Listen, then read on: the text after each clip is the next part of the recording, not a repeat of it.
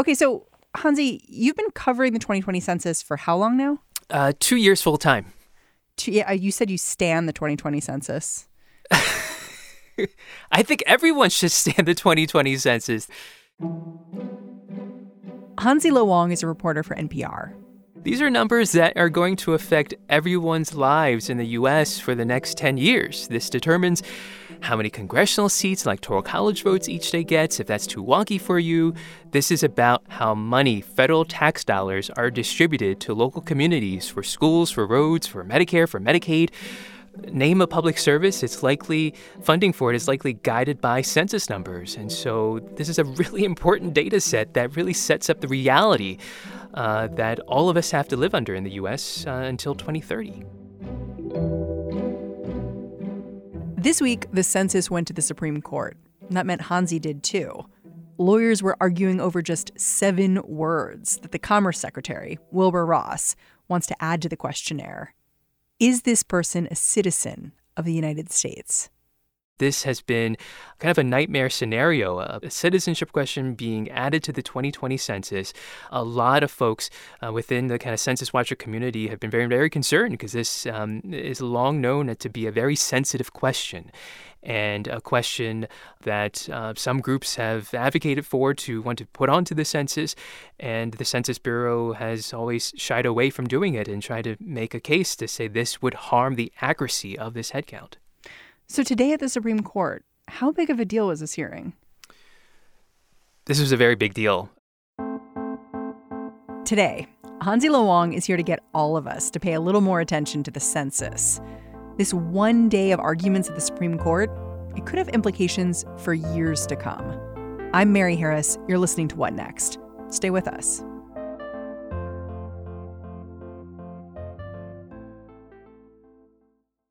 This episode is brought to you by Discover.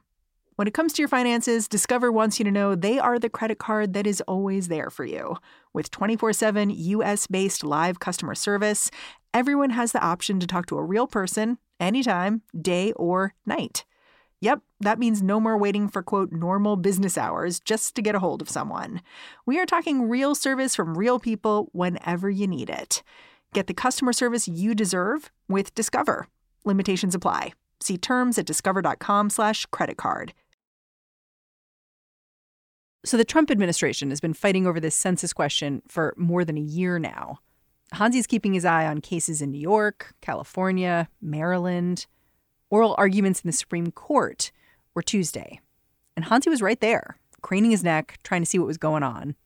This was only my first day at the Supreme Court, but all the other reporters were telling me usually there are not that many reporters waiting in the press room, lining up, trying to get a seat inside the courtroom. Uh, I was in the overflow section in this kind of hallway. So, a full house um, because this has major implications what the Supreme Court decides about the fate of this citizenship question, whether or not it stays on the census as the Trump administration uh, has added it or it is removed that decision will have major implications on the 2020 census. And Census Bureau research says, you know, if it is included, it is likely to discourage households with non-citizens, and that includes some citizens from participating in the census. Let's give a quick refresher for folks who don't remember exactly what the controversy is here. So this started when? Back in 2017, is that right? This became public uh, at the end of 2017 in December when ProPublica published a copy of a Justice Department letter to the Census Bureau that formally requested a citizenship question to be added to the 2020 census. The Justice Department said in this letter that it wanted a citizenship question in order to use responses from it to better enforce part of the Voting Rights Act, uh, Section 2 of the Voting Rights Act, which has provisions to prevent discrimination against racial and language minorities. In order to enforce that part of the law, the federal government needs to have citizenship data.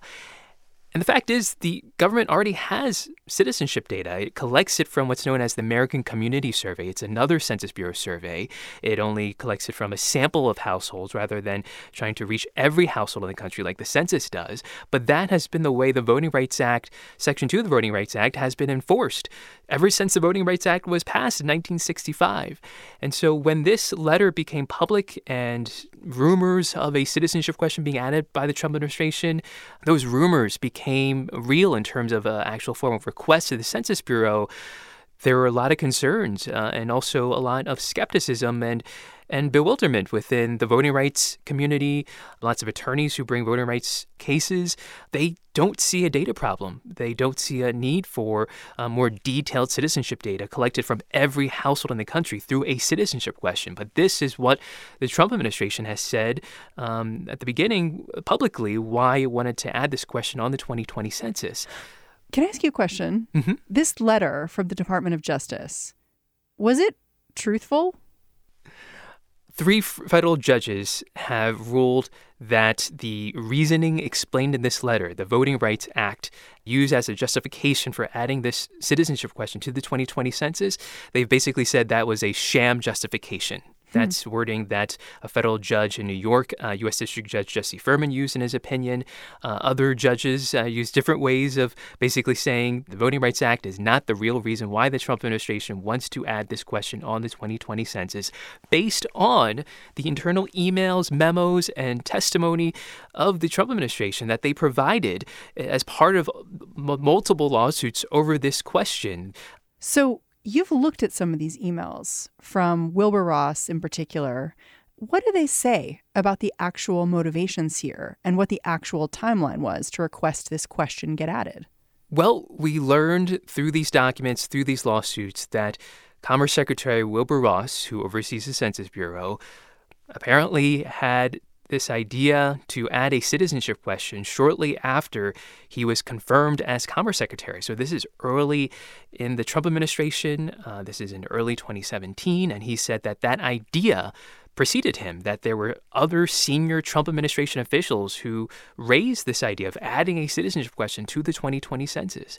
And soon after he took over the Commerce Department, there are emails, a, trail of emails showing that there is this thread, this interest that he has asking questions of his staff, and emails coming in from former Kansas Secretary of State Chris Kobach, former vice chair of President Trump's now defunct Voter Fraud Commission. The theme that uh, ties through this communication is apportionment, hmm. a really wonky term about how congressional seats are divided up among the states after each census the number of congressional seats each state gets is determined by the population count from the census. That process is known as apportionment. And specifically, the question Wilbur Ross had at one point early in his time at the Commerce Department was whether or not unauthorized immigrants are included in the census numbers used for apportionment. The answer to that is yes. The Census Bureau has long included unauthorized immigrants in the apportionment count for the census. The, the Constitution requires a count of every person living in the country. It does not specify citizens. So, regardless of citizenship status, immigration status, it, it depends on if you're considered living in the country. And the Census Bureau considers unauthorized immigrants living in the country. And so they are included, but this was a concern. Uh, a problem is what Chris Kobach called it in an email to Wilbur Ross. Chris Kobach is known for having all sorts of voting rights shenanigans in his background. Uh, yes, this is definitely part of his portfolio of interests. And he said that he wanted to add a citizenship question that went a little bit further than what the Trump administration has added. It seems to me, just looking at who was talking to who, it's clear what the motivation is and the fact that they were talking about apportionment because Chris Kobach Chris Kobach is known for trying to restrict who can vote and why. And so the fact that he's involved in these conversations and the fact that they're talking about apportionment makes the motivation seem really, really clear. But the Trump administration has argued that this question about citizenship has been in the census for a long time, like since the 1800s. Is that true? The census has a very complicated history, and to statement, you know, broad general statements like that really obscures how complicated it really is.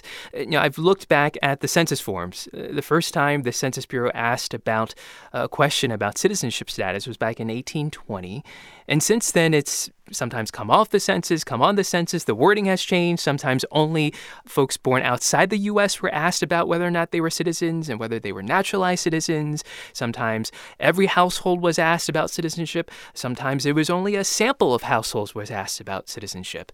So it's a very complicated history. Um, the Trump administration is trying to make this argument that it's not so unusual. Basically, is their argument that to ask about citizenship. What is concerning amongst former Census Bureau directors who have spoken out against the citizenship question that the Trump administration wants to add for 2020 is that there is research showing that this is a particularly sensitive question in this current political climate, and that asking this question risks some people in the country not participating in the census. Secondly, the Census Bureau has recommended that if the Trump administration does indeed want more detailed citizenship data to better enforce the Voting Rights Act, then the way to do that is not to add a citizenship question. The way to do that is to compile existing government records from other federal agencies, such as Department of Homeland Security, State Department, Social Security Administration, and that those records compiled together would be more accurate, less expensive than adding a citizenship question. What's unusual, this is according to the Census Bureau officials, is that when the Census Bureau brought up this alternative way of producing more accurate and less expensive citizenship data, the Trump administration, specifically the Justice Department, said it did not want to meet with the Census Bureau about that alternative. Hmm. And in fact, a whole bunch of former Census Bureau directors have come out against this question, right? Six, in fact, yes. Seems like a lot. It is a lot, and they have served under both Democratic and Republican administrations. And then you have these rulings in New York and California, and the rulings are direct. One of the judges says that this is a veritable smorgasbord of classic violations of something called the APA, the Amer- Administrative Procedure Act. So what are what is that judge arguing the Trump administration did wrong here? This is U.S. District Judge Jesse Furman in New York. He was the first judge to issue a ruling and, and carried out a, a courtroom trial. He's essentially arguing that Commerce Secretary Wilbur Ross, who oversees the Census Bureau, misused his authority over the census. Congress has delegated a lot of decisions about the census to the Commerce Secretary to kind of be the final decider. And Judge Furman has found as well as judges in California, as well as Maryland, that how this question was added to the 2020 census violated a variety of procedures. That there is a process for adding a new question to the 2020 census, one of which is to do extensive testing before adding a new question to a census form, because a census form, like any survey, is a very sensitive, delicate tool just a tweak in a word, in the uh, ordering of a question, what, what, can be seen as a very small change could have an outsized effect on how people respond to a census. And this citizenship question has not been tested on a 2020 census form. Is that rare? Yes. Yeah. So today you've watched these cases move through the justice system. You're at the Supreme Court. Set the scene a little bit. What was it like this morning? the arguments start, and immediately, almost immediately, Justice Sonia Sotomayor starts peppering uh, the Trump administration's attorney, the U.S. Solicitor General, with questions and essentially criticizing his arguments for why the Trump administration wanted to add this question and its justification for the question. Eventually, you, you got a sense that the justices, based on their comments, based on their questions, really walked in, it seemed like with their minds made up on where they stand on this question or whether or not the 2020 census can include a citizenship question. You've covered this story for such a long time. I'm sure you've talked to folks on every side of this issue. So when it kind of became clear how the justices were feeling about this issue, did you reach out to immigrant rights groups? Did you reach out to some of your sources you've been talking to over the last bit of time? Like, I wonder if they're starting to think, like, okay, if in June we learn there will be a citizenship question, what do we do? I, I think those are conversations that are happening right now. There are a lot of balls in the air right now. Um, there are a lot of other factors about the census that uh, census watchers are concerned about, in addition to the citizenship question, there's you know questions about whether or not the Census Bureau will get enough funding, and it will certainly need more funding to hire more workers, maybe, and maybe to change its advertising campaign. If there is a citizenship question, those are uh, looming questions for the Census Bureau. That's why they're doing a field test of a 2020 census form for the first time with a citizenship question starting in June with about a half million households. They're trying to figure out exactly how do households, how would they respond to a 2020 census form with a citizenship question. Hmm. I wonder if this ends up impacting the census in some way. Like, I could see activists here saying everyone should answer, I'm not a citizen, because that's a way to kind of express how you feel about this. And I wonder if something like that happens, if people don't respond, what would happen then? The worst case scenario is that the Census Bureau would feel it could not responsibly release data that it feels is at all representative of the country's population because it, it is so uh, because the data is so unreliable because people are giving inaccurate information or not enough people are participating and maybe they've tried really hard even if you know you don't self-respond yourself and participate yourself that even they send out all these workers go knocking on your door um, and play all the television ads and have community events to encourage you to participate in the census but ultimately they don't have enough people participating that's the worst case scenario that they just don't have enough data, reliable data, in order to put out census numbers about various demographic topics in addition to the population count.